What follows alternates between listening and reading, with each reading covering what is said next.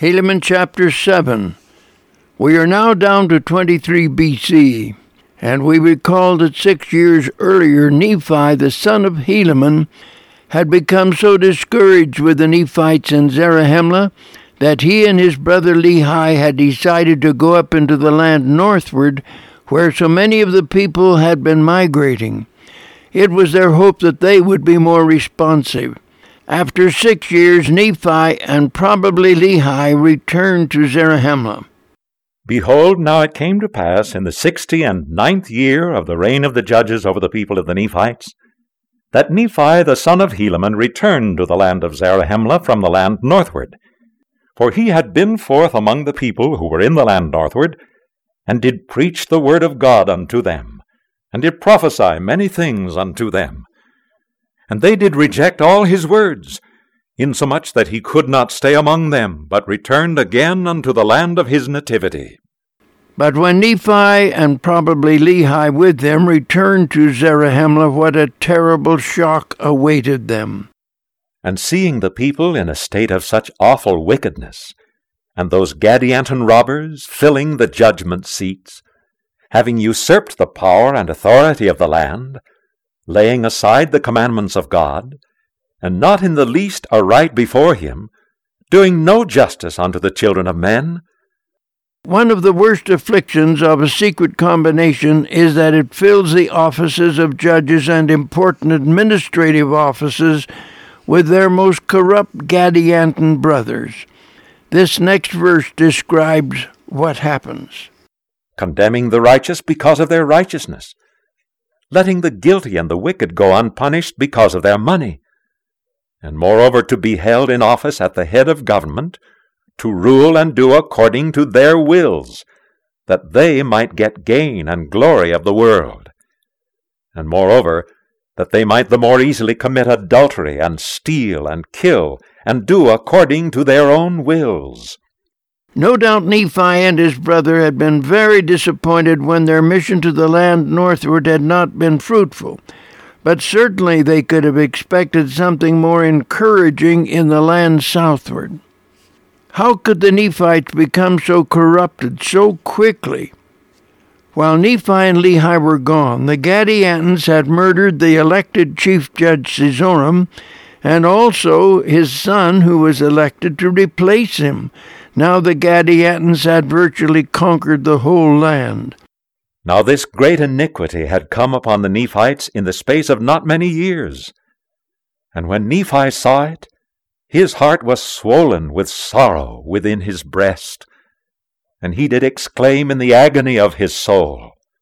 As Nephi went out into the garden, he cried out to the Lord in deepest despair. Oh, that I could have had my days in the days when my father Nephi first came out of the land of Jerusalem, that I could have joyed with him in the promised land. Then were his people easy to be entreated, firm to keep the commandments of God, and slow to be led to do iniquity and they were quick to hearken unto the words of the Lord. Yea, if my days could have been in those days, then would my soul have had joy in the righteousness of my brethren. But behold, I am consigned that these are my days, and that my soul shall be filled with sorrow because of this the wickedness of my brethren. It is interesting that Nephi was pouring out his lamentation to the Lord, where he could be readily seen and perhaps even heard by people passing by. Verse 10 describes the setting. And behold, now it came to pass that it was upon a tower which was in the garden of Nephi, which was by the highway which led to the chief market, which was in the city of Zarahemla. Therefore Nephi had bowed himself upon the tower, which was in his garden, which tower was also near unto the garden gate by which led the highway. And it came to pass that there were certain men passing by, and saw Nephi as he was pouring out his soul unto God upon the tower. And they ran and told the people what they had seen. And the people came together in multitudes, that they might know the cause of so great mourning for the wickedness of the people. It must have surprised Nephi when he rose from his prayer to find a considerable crowd gathered around the foot of his garden tower. And like any good missionary, he considered a crowd an opportunity to preach, so that's what he did. And now when Nephi arose, he beheld the multitudes of people who had gathered together.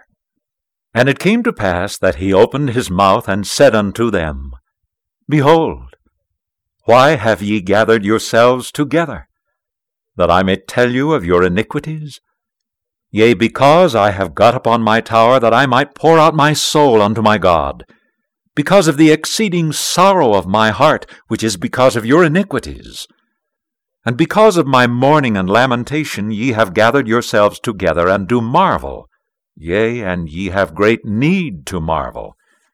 Yea, ye ought to marvel because ye are given away, that the devil has got so great hold upon your hearts.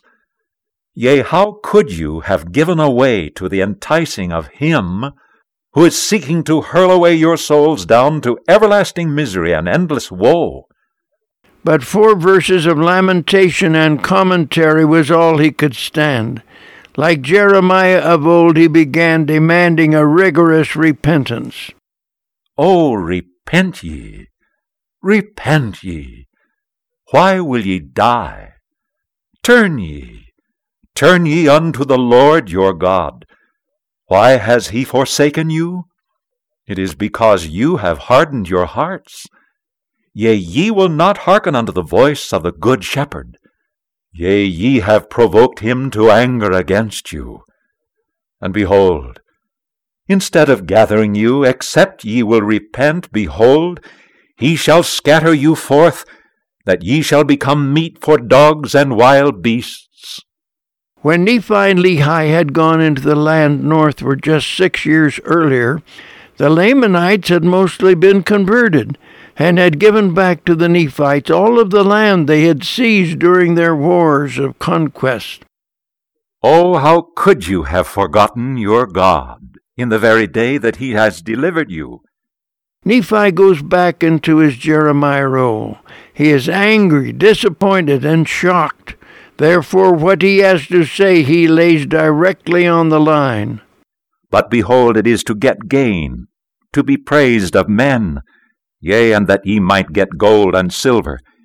And ye have set your hearts upon the riches and the vain things of this world for the which ye do murder and plunder and steal and bear false witness against your neighbor and do all manner of iniquity? And for this cause woe shall come unto you, except ye shall repent. For if ye will not repent, behold, this great city, and also all those great cities which are round about, which are in the land of our possession, shall be taken away, that ye shall have no place in them.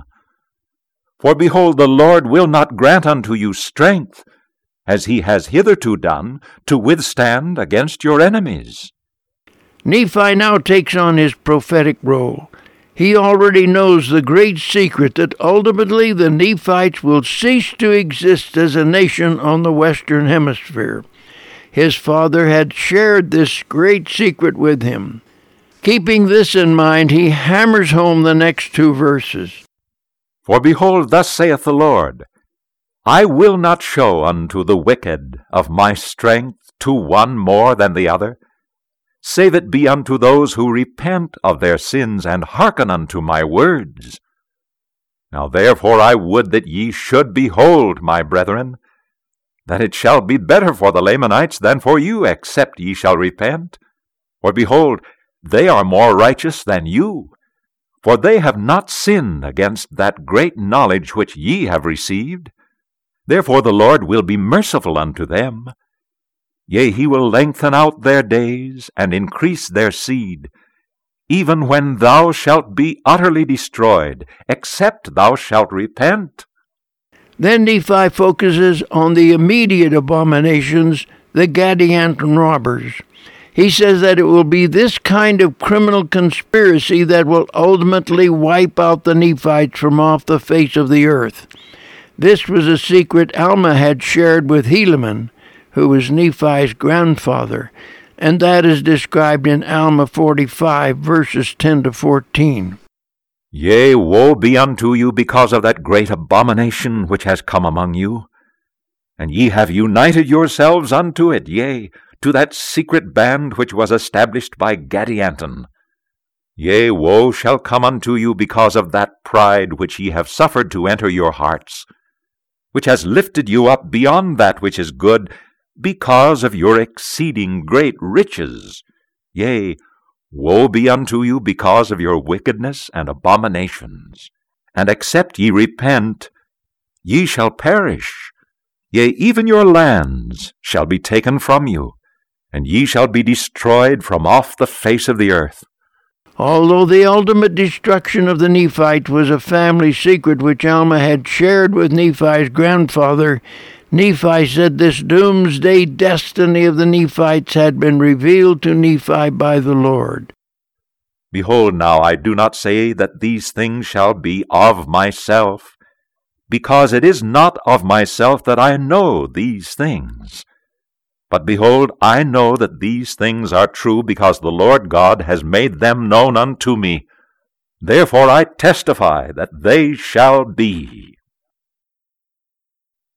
Helaman chapter 8 Nephi probably surmised that among this fairly large group of people who had assembled near the garden wall, there were probably a few Gadianton officials, and so there were, they immediately made their presence known. And now it came to pass that when Nephi had said these words, behold, there were men who were judges, who also belonged to the secret band of Gadianton, and they were angry. And they cried out against him, saying unto the people, Why do ye not seize upon this man, and bring him forth, that he may be condemned according to the crime which he has done? Why seest thou this man, and hearest him revile against this people, and against our law? There is nothing that makes a corrupt politician more angry than to have someone expose his connections with vice and crime. That is why these Gadians angrily attacked the words of Nephi. For behold, Nephi had spoken unto them concerning the corruptness of their law. Yea, many things did Nephi speak which cannot be written. And nothing did he speak which was contrary to the commandments of God. Corrupt politicians are cowards. Verse 4 says they durst not take action against Nephi, lest the indignant people take action against them. And those judges were angry with him because he spake plainly unto them concerning their secret works of darkness. Nevertheless, they durst not lay their own hands upon him, for they feared the people lest they should cry out against them. Therefore they did cry unto the people, saying, Why do you suffer this man to revile against us? For behold, he doth condemn all this people, even unto destruction. Yea, and also that these our great cities shall be taken from us, that we shall have no place in them. And now we know that this is impossible. For behold, we are powerful, and our cities great. Therefore our enemies can have no power over us. It is highly significant that many in the crowd were defenders of Nephi. They were aware of what was happening to the country, and they agreed with Nephi's charges and cried out that the critics should leave him alone, lest God's judgments come upon them as Nephi had predicted. And it came to pass that thus they did stir up the people to anger against Nephi, and raised contentions among them. For there were some who did cry out, Let this man alone, for he is a good man, and those things which he saith will surely come to pass, except we repent. Yea, behold, all the judgments will come upon us which he has testified unto us. For we know that he has testified aright unto us concerning our iniquities. And behold, they are many. And he knoweth as well all things which shall befall us, as he knoweth of our iniquities. Yea, and behold, if he had not been a prophet, he could not have testified concerning those things. Thanks to the patriots in the crowd, Nephi escaped being attacked by the lynch minded Gadiantons. And it came to pass that those people who sought to destroy Nephi were compelled, because of their fear, that they did not lay their hands on him. Therefore he began again to speak unto them, seeing that he had gained favor in the eyes of some, insomuch that the remainder of them did fear. This encouraged Nephi sufficiently so that he launched into a full scale gospel sermon. Therefore he was constrained to speak more unto them, saying, Behold, my brethren, have ye not read that God gave power unto one man, even Moses, to smite upon the waters of the Red Sea, and they parted hither and thither, insomuch that the Israelites, who were our fathers, came through upon dry ground? And the waters closed upon the armies of the Egyptians and swallowed them up. And now behold, if God gave unto this man such power, then why should ye dispute among yourselves, and say that he hath given unto me no power, whereby I may know concerning the judgments that shall come upon you, except ye repent? But behold, ye not only deny my words, but ye also deny all the words which have been spoken by our fathers, and also the words which were spoken by this man Moses, who had such great power given unto him, yea, the words which he hath spoken concerning the coming of the Messiah. Now Nephi moves into the most important message these people need to hear, and that is to get them to believe in the coming of Jesus Christ. Nephi calls forth as his principal witnesses both Moses and Abraham. Yea, did he not bear record that the Son of God should come? And as he lifted up the brazen serpent in the wilderness, even so shall he be lifted up who should come. And as many as should look upon that serpent should live, even so as many as should look upon the Son of God with faith, having a contrite spirit, might live even unto that life which is eternal. And now behold, Moses did not only testify of these things, but also all the holy prophets, from his days even to the days of Abraham. Yea, and behold, Abraham saw of his coming, and was filled with gladness, and did rejoice. Yea, and behold, I say unto you that Abraham not only knew of these things, but there were many before the days of Abraham who were called by the order of God, yea, even after the order of his Son. And this that it should be shown unto the people, a great many thousand years before his coming, that even redemption should come unto them. Now Nephi tells us about some of the great prophets mentioned in the plates of brass. Two of them were martyred for testifying of Jesus Christ. Only in these two verses of the Book of Mormon do we get these details about Zenos and Zenock.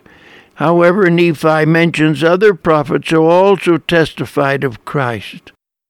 Now I would that ye should know that even since the days of Abraham there have been many prophets that have testified these things. Yea, behold, the prophet Zenos did testify boldly, for the which he was slain.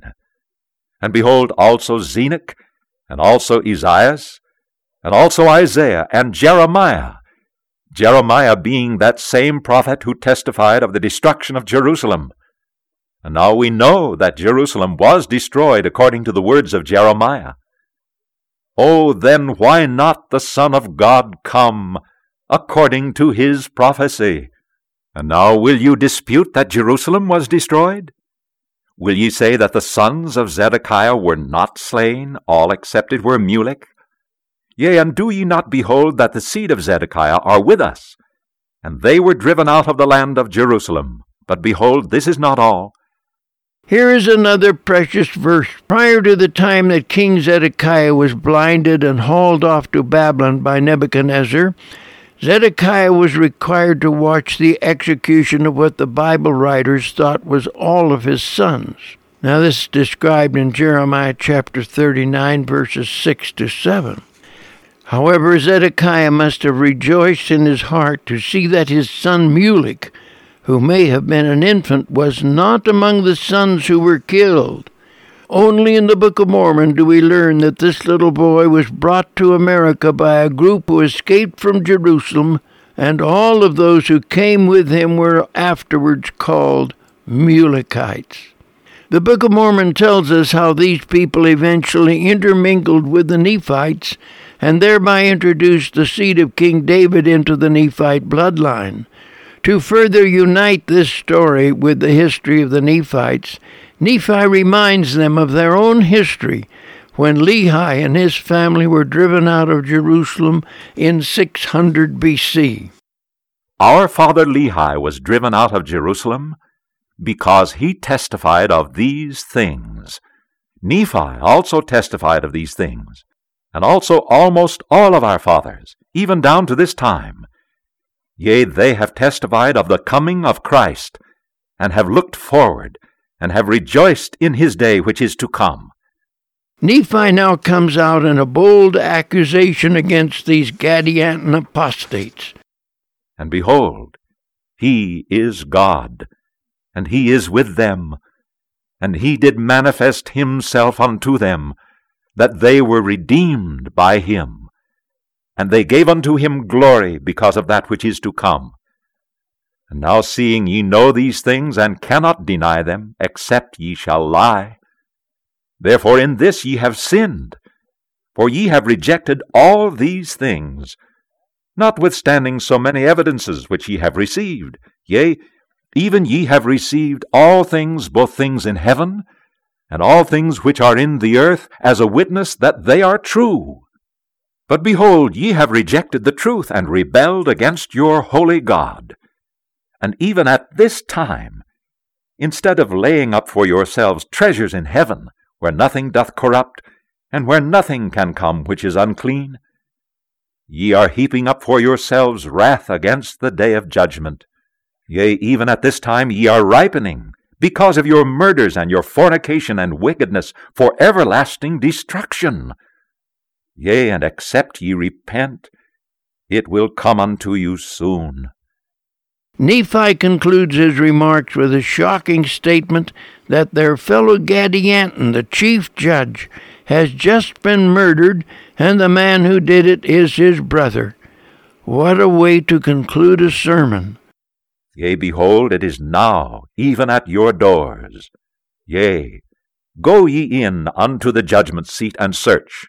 And behold, your judge is murdered, and he lieth in his blood and he hath been murdered by his brother, who seeketh to sit in the judgment seat. And behold, they both belong to your secret band, whose author is Gadianton, and the evil one who seeketh to destroy the souls of men. Helaman chapter 9 Nephi could not have made a much more sensational announcement than to tell these people that their chief judge had just been murdered by his brother, and that they were both Gadiantons.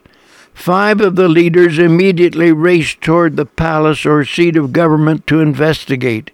The record says, Behold, now it came to pass that when Nephi had spoken these words, certain men who were among them ran to the judgment seat Yea, even there were five who went, and they said among themselves as they went, Behold, now we will know of a surety whether this man be a prophet, and God hath commanded him to prophesy such marvelous things unto us.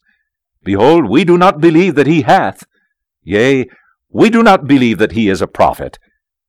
Nevertheless, if this thing which he has said concerning the chief judge be true, that he be dead, then will we believe that the other words which he has spoken are true. Notice that these five men may have been Gadiantons themselves. At least they didn't believe Nephi was a prophet. And it came to pass that they ran in their might, and came in unto the judgment seat, and behold, the chief judge had fallen to the earth, and did lie in his blood. And now behold, when they saw this, they were astonished exceedingly, insomuch that they fell to the earth, for they had not believed the words which Nephi had spoken concerning the chief judge. But now, when they saw, they believed, and fear came upon them, lest all the judgments which Nephi had spoken should come upon the people. Therefore they did quake, and had fallen to the earth. In verse 5 it says that after they saw the murdered judge, they believed. But this merely means they believed what Nephi had said concerning the murder of the judge. Their conversion will come later. However, the shock of finding the judge weltering on the ground in his own blood had a powerful physical impact on these five men. They fainted. Meanwhile, the servants of the judge had gone out into the streets and raised a cry of alarm. Now, immediately when the judge had been murdered, he being stabbed by his brother by a garb of secrecy, and he fled, and the servants ran and told the people, raising the cry of murder among them.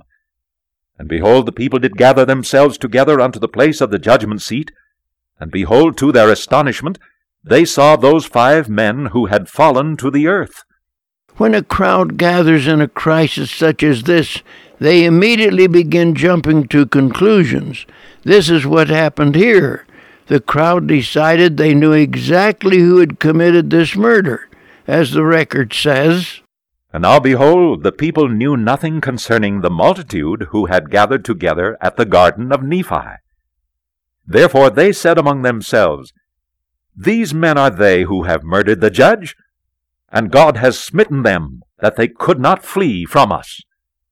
And it came to pass that they laid hold on them, and bound them, and cast them into prison. And there was a proclamation sent abroad, that the judge was slain, and that the murderers had been taken and were cast into prison. Apparently, no investigation was conducted, and it was not until the next day, when the people congregated for the funeral of the chief judge, that some of them began asking questions. This included some of the Gadianton judges who had encouraged five of their associates to check on Nephi's charges. So we read And it came to pass that on the morrow the people did assemble themselves together to mourn and to fast at the burial of the great chief judge who had been slain. And thus also those judges who were at the garden of Nephi and heard his words were also gathered together at the burial. And it came to pass that they inquired among the people, saying, Where are the five who were sent to inquire concerning the chief judge whether he was dead? And they answered and said, Concerning the five whom ye say ye have sent, we know not. But there are five who are the murderers whom we have cast into prison. Apparently, this was the first time these five men had a chance to tell their story. They verified everything that Nephi had said. And it came to pass that the judges desired that they should be brought, and they were brought. And behold, they were the five who were sent. And behold, the judges inquired of them to know concerning the matter. And they told them all that they had done, saying, We ran and came to the place of the judgment seat. And when we saw all things even as Nephi had testified, we were astonished, insomuch that we fell to the earth. And when we were recovered from our astonishment, behold, they cast us into prison. Now as for the murder of this man, we know not who has done it, and only this much we know we ran and came according as ye desired. And behold, he was dead, according to the words of Nephi. This caused consternation among the Gadianton judges. They had to do some fast thinking. They decided to accuse Nephi of being an accomplice in this murder. How else would he have known about it? And now it came to pass that the judges did expound the matter unto the people, and did cry out against Nephi, saying, Behold, we know that this Nephi must have agreed with someone to slay the judge, and then he might declare it unto us, that he might convert us unto his faith, that he might raise himself to be a great man, chosen of God, and a prophet. And now behold, we will detect this man, and he shall confess his fault and make known unto us the true murderer of this judge. The five men who had been the first to see the murdered judge accused the other judges of making a serious mistake in accusing Nephi of being an accomplice. Nevertheless, Nephi was arrested. And it came to pass that the five were liberated on the day of the burial.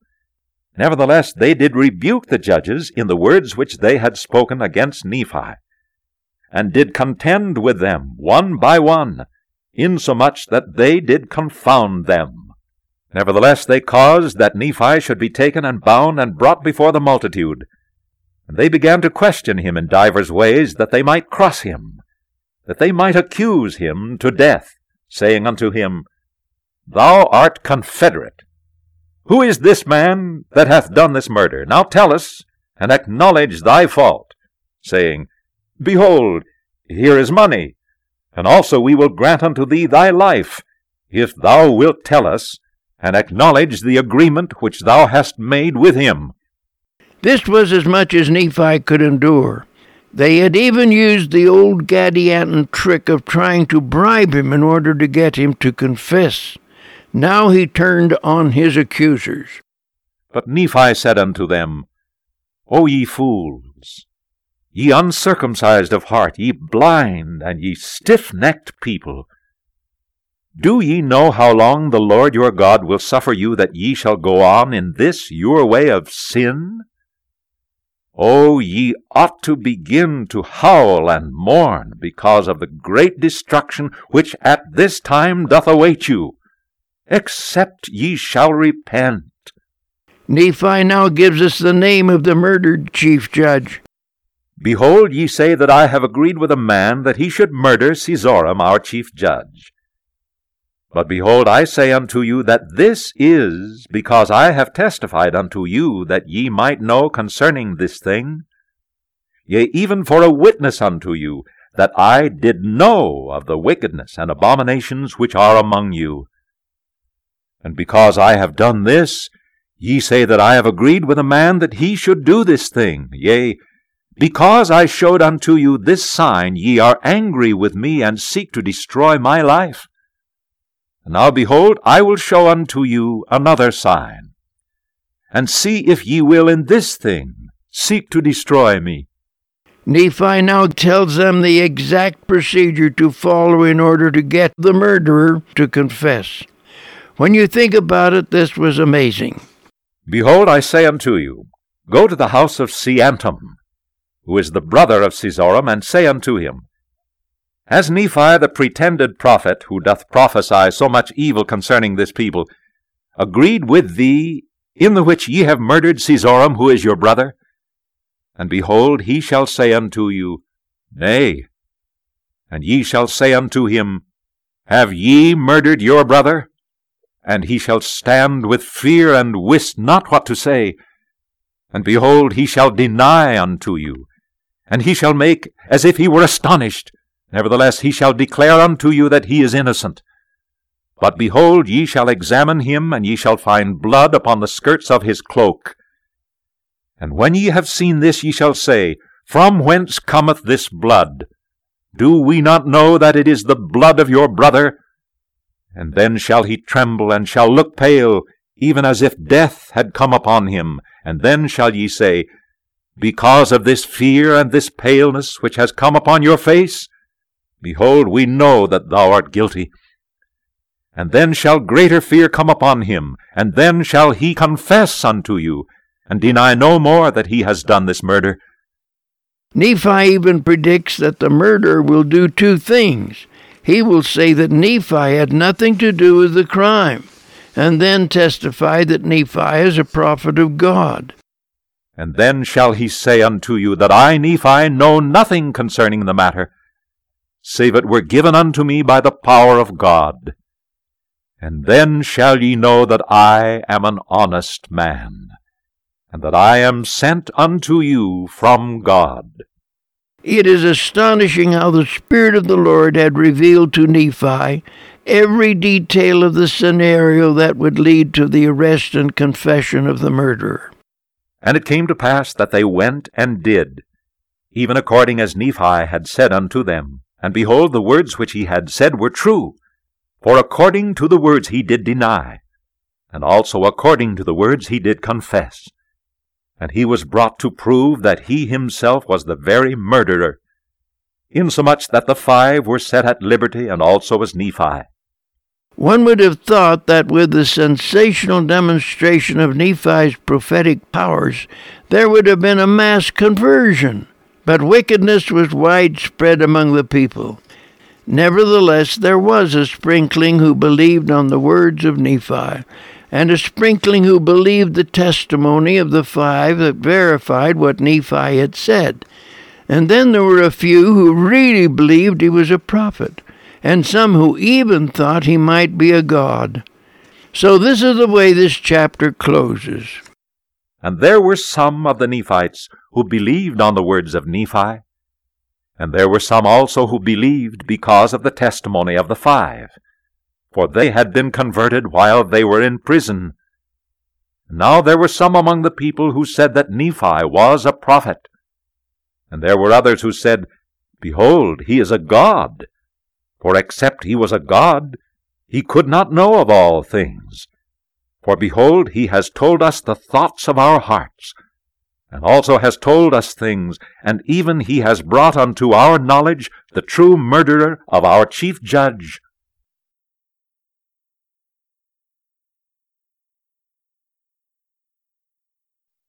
Helaman chapter 10 the mind of Nephi was at one of the lowest ebb tides of his life. He had spent six years in the land northward and had returned home with his brother Lehi when their message was rejected. But when they reached Zarahemla, it was the worst thing they had ever seen, and everything was under the control of the Gadiantons. As we have just seen, in the deepest mourning, Nephi cried out to God, and he answered him by revealing that the Gadianton chieftain had just been murdered. The Lord even revealed the solution to the murder which Nephi shared with the people. But what did it accomplish? The people split into four groups and finally wandered off, leaving Nephi all by himself. Here is the way the scripture describes this low point in Nephi's life. And it came to pass that there arose a division among the people, insomuch that they divided hither and thither, and went their ways, leaving Nephi alone, as he was standing in the midst of them. And it came to pass that Nephi went his way towards his own house, pondering upon the things which the Lord had shown unto him. And it came to pass, as he was thus pondering, being much cast down because of the wickedness of the people of the Nephites, their secret works of darkness, and their murderings, and their plunderings, and all manner of iniquities. And it came to pass, as he was thus pondering in his heart, behold, a voice came unto him. The Lord knew Nephi needed comforting.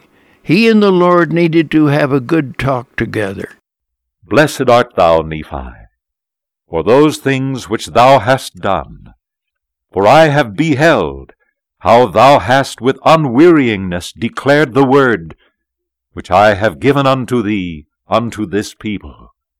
And thou hast not feared them, and hast not sought thine own life, but hast sought my will, and to keep my commandments.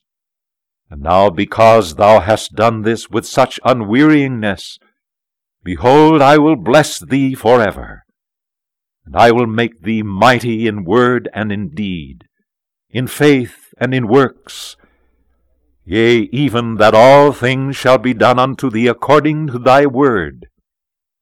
For thou shalt not ask that which is contrary to my will. Nephi didn't realize it, but the Lord was getting ready to give him the power over the very elements and crush the wickedness out of this whole abominable segment of humanity, both Nephites and Lamanites. But it was not to be right away. The Lord said he was willing to give this priesthood power to Nephi because he knew Nephi would never use it until he was commanded to do so by the Lord. Just so Nephi would know how much power the Lord was putting into his hands, he itemized the extent of the powers Nephi would ultimately be allowed to exercise. Behold, thou art Nephi, and I am God. Behold, I declare it unto thee in the presence of mine angels, that ye shall have power over this people, and shall smite the earth with famine, and with pestilence, and destruction, according to the wickedness of this people. Behold, I give unto you power, that whatsoever ye shall seal on earth shall be sealed in heaven, and whatsoever ye shall loose on earth shall be loosed in heaven. and thus shall ye have power among this people. And thus, if ye shall say unto this temple, It shall be rent in twain, it shall be done. And if ye shall say unto this mountain, Be thou cast down and become smooth, it shall be done. And behold, if ye shall say that God shall smite this people, it shall come to pass. No doubt it was a great thrill to learn directly from the Lord that Nephi would be given power over the elements. However, the Lord commanded Nephi to first go forth among the people and warn them that there was a catastrophe coming if they did not repent. Now behold, I command you that ye shall go and declare unto this people that thus saith the Lord God, who is the Almighty, Except ye repent, ye shall be smitten, even unto destruction. After this conversation, Nephi stopped in his tracks. He didn't even go back to his family home with its beautiful garden. He headed right into the quarreling multitude scattered across the land. He headed directly from the Lord. This people must repent or be destroyed. And behold, now it came to pass that when the Lord had spoken these words unto Nephi, he did stop, and did not go unto his own house, but did return unto the multitudes who were scattered about upon the face of the land, and began to declare unto them the word of the Lord which had been spoken unto him, concerning their destruction if they did not repent. When Nephi reflected on the great miracle these people had witnessed, as Nephi revealed to them the identity of the man who murdered their chief judge, it had no impact on them. They should have at least given great respect to his words and his warning, but that didn't happen. Now behold, notwithstanding that great miracle which Nephi had done, in telling them concerning the death of the chief judge, they did harden their hearts, and did not hearken unto the words of the Lord. In fact, as Nephi gave them their doomsday warning, they were just as disdainful as ever. In fact, they laid hands on him to thrust him into prison. But he disappeared from their grasp, and the Spirit conveyed him away. Therefore Nephi did declare unto them the word of the Lord, saying, Except ye repent, thus saith the Lord, ye shall be smitten even unto destruction. And it came to pass that when Nephi had declared unto them the word, behold, they did still harden their hearts, and would not hearken unto his words. Therefore they did revile against him, and did seek to lay their hands upon him, that they might cast him into prison. But behold, the power of God was with him, and they could not take him to cast him into prison. For he was taken by the Spirit and conveyed away out of the midst of them. So by this means he went forth in the Spirit to deliver his doomsday message. He didn't know when he would be commanded to take over the control of the elements. But when that command came to him, he was determined to exercise it with all his strength. And it came to pass that thus he did go forth in the Spirit, from multitude to multitude, declaring the word of God, even until he had declared it unto them all or sent it forth among all the people. And it came to pass that they would not hearken unto his words, and there began to be contentions, insomuch that they were divided against themselves, and began to slay one another with the sword. And thus ended the seventy and first year of the reign of the judges over the people of Nephi.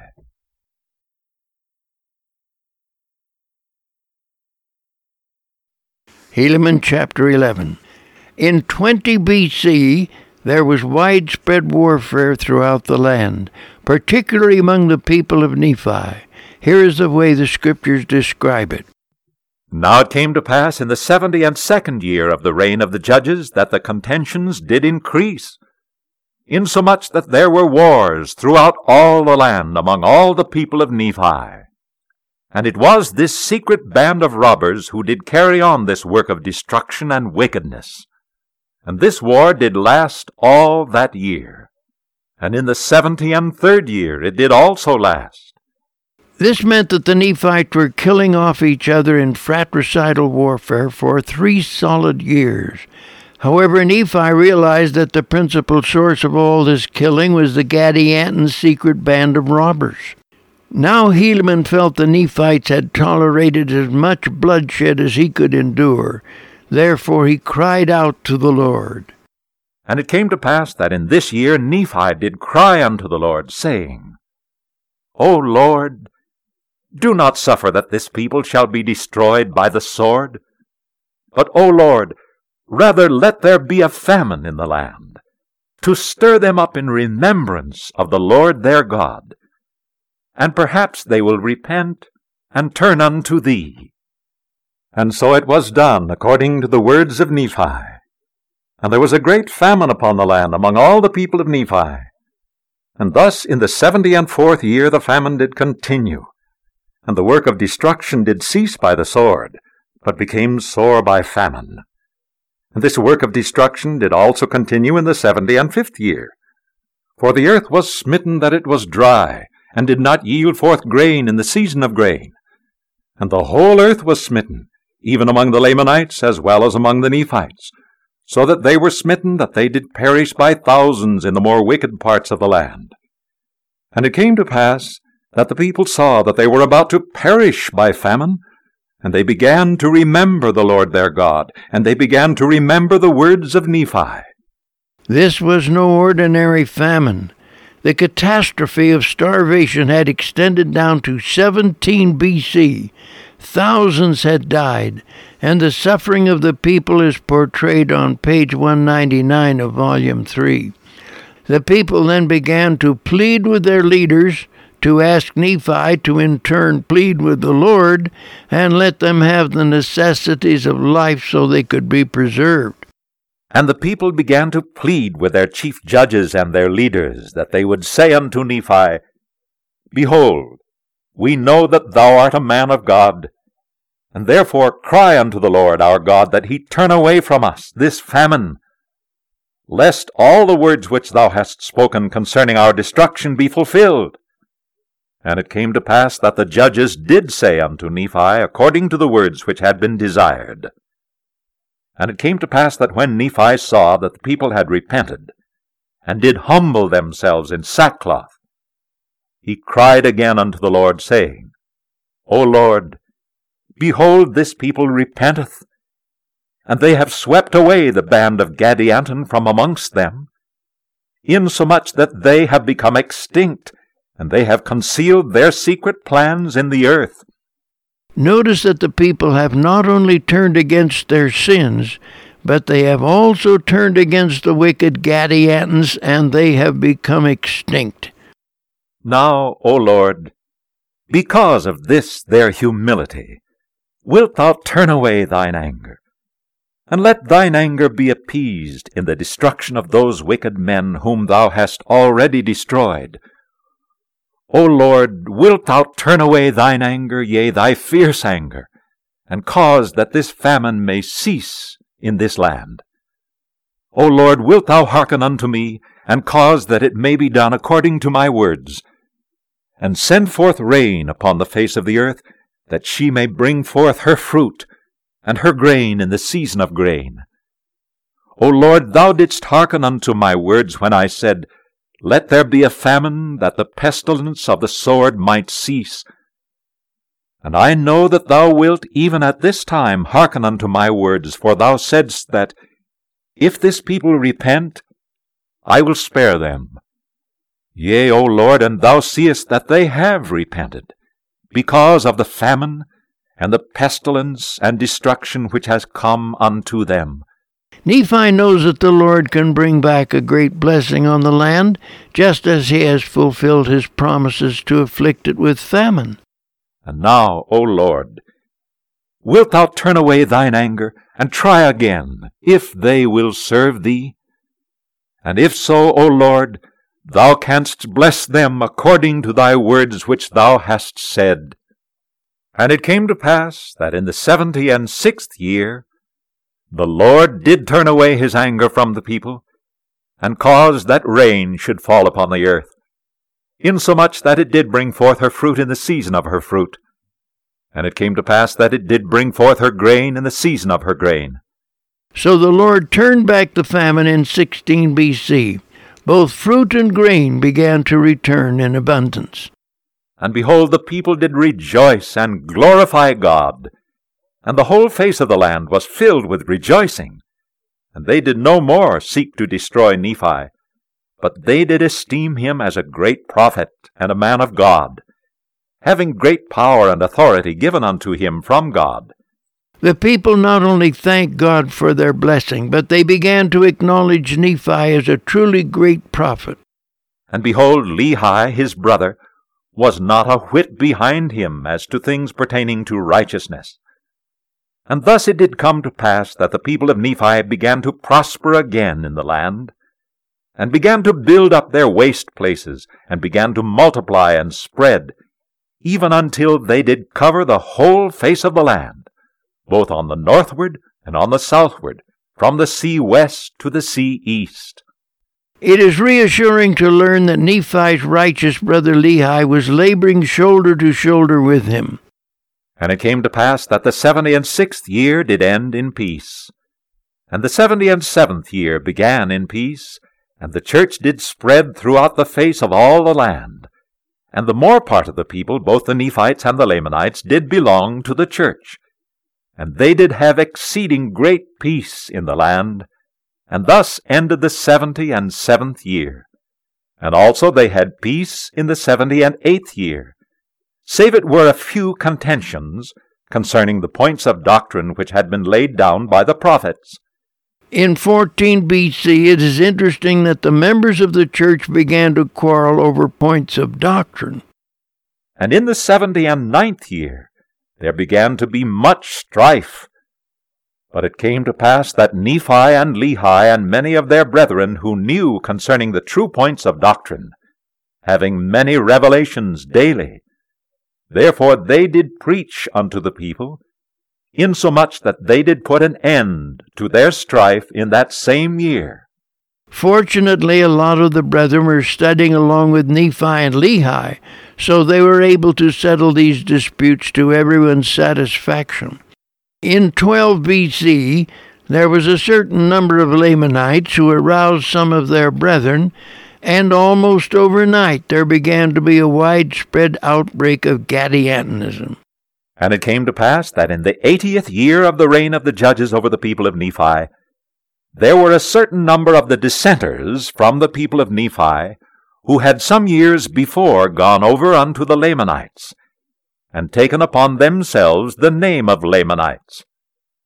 And also a certain number who were real descendants of the Lamanites, being stirred up to anger by them, or by those dissenters. Therefore they commenced a war with their brethren, and they did commit murder and plunder, and then they would retreat back into the mountains and into the wilderness and secret places, hiding themselves that they could not be discovered, receiving daily an addition to their numbers, inasmuch as there were dissenters that went forth unto them. It was almost unbelievable how rapidly the people could embrace the spirit of Gadiantonism. Almost overnight it was a curse all across the land. And thus in time, yea, even in the space of not many years, they became an exceeding great band of robbers.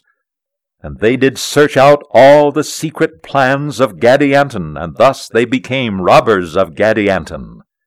Now behold, these robbers did make great havoc, yea, even great destruction among the people of Nephi, and also among the people of the Lamanites. And it came to pass that it was expedient that there should be a stop put to this work of destruction. Therefore they sent an army of strong men into the wilderness and upon the mountains to search out this band of robbers and to destroy them.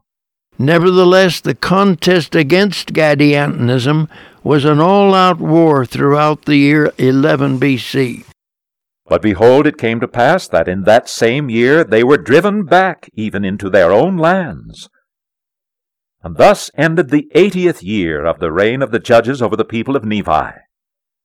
And it came to pass in the commencement of the eighty and first year they did go forth again against this band of robbers, and did destroy many. And they were also visited with much destruction. And they were again obliged to return out of the wilderness, and out of the mountains unto their own lands, because of the exceeding greatness of the numbers of those robbers who infested the mountains and the wilderness. And it came to pass that thus ended this year. And the robbers did still increase and wax strong, insomuch that they did defy the whole armies of the Nephites, and also of the Lamanites. And they did cause great fear to come unto the people upon all the face of the land. Yea, for they did visit many parts of the land, and did do great destruction unto them, yea, did kill many, and did carry away others captive into the wilderness, yea, and more especially their women and their children. Only as the people repented and turned back to the Lord did they have any peace. Now this great evil which came unto the people because of their iniquity did stir them up again in remembrance of the Lord their God. And thus ended the eighty and first year of the reign of the judges. And in the eighty and second year they began again to forget the Lord their God. And in the eighty and third year they began to wax strong in iniquity. And in the eighty and fourth year they did not mend their ways.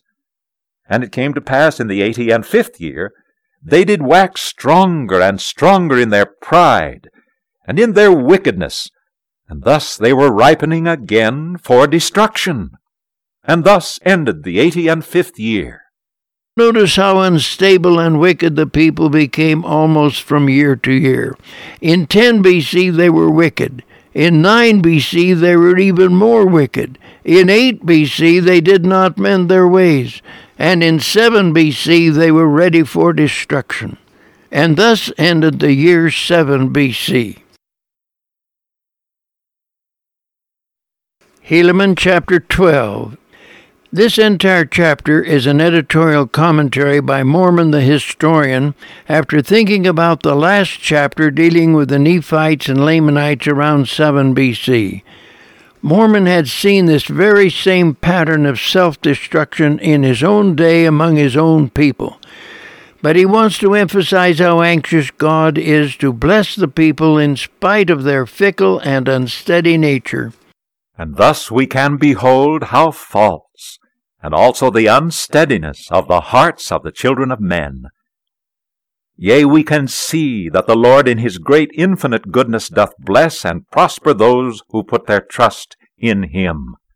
Yea, and we may see at the very time when he doth prosper his people, yea, in the increase of their fields, their flocks, and their herds, and in gold and in silver, and in all manner of precious things of every kind and art, sparing their lives, and delivering them out of the hands of their enemies, softening the hearts of their enemies, that they should not declare wars against them, yea, and in fine, doing all things for the welfare and happiness of his people.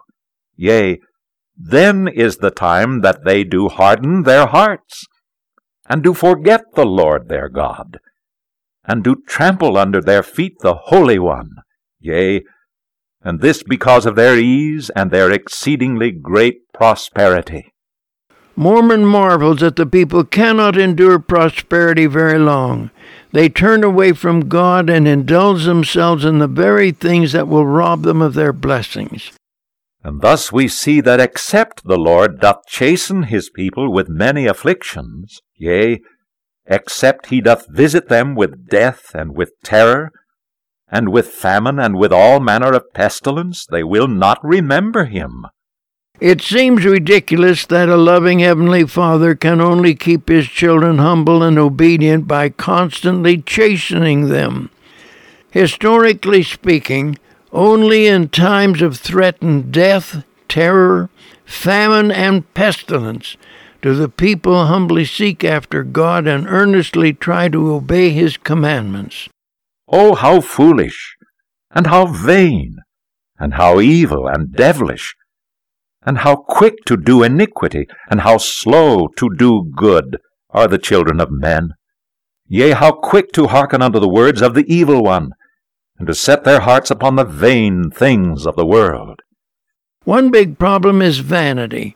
As long as they are prospering, they take full credit for having achieved it all by themselves. Yea, how quick to be lifted up in pride! Yea, how quick to boast and do all manner of that which is iniquity, and how slow are they to remember the Lord their God, and to give ear unto his counsels. Yea, how slow to walk in wisdom's paths. Closely akin to vanity is the curse of pride. Pride leads to iniquity and rebellion against the commandments of God. Behold, they do not desire that the Lord their God, who hath created them, should rule and reign over them. Notwithstanding his great goodness and his mercy towards them, they do set at naught his counsels, and they will not that he should be their guide. O how great is the nothingness of the children of men! Yea, even they are less than the dust of the earth. When it comes to obedience, the human intelligence is less than the dust of the earth. We have already talked about the great host of intelligences that are in everything in existence. Strangely, the intelligences assigned to the lowly dust of the earth are immaculate in their obedience to God's commandments. However, those who occupy bodies made in the very image of God are often arrogant and independent. For behold, the dust of the earth moveth hither and thither to the dividing asunder at the command of our great and everlasting God. Yea, behold, at his voice do the hills and the mountains tremble and quake, and by the power of his voice they are broken up and become smooth, yea, even like unto a valley. Yea, by the power of his voice doth the whole earth shake. Yea, by the power of his voice do the foundations rock even to the very center. Yea, and if he say unto the earth, Move, it is moved. Yea, if he say unto the earth, Thou shalt go back, that it lengthen out the day for many hours, it is done. Mormon points out the fantastic array of organized matter in both the sun and the moon. They obey even when it runs contrary to the routine laws of physics. And thus, according to his word, the earth goeth back. And it appeareth unto man that the sun standeth still.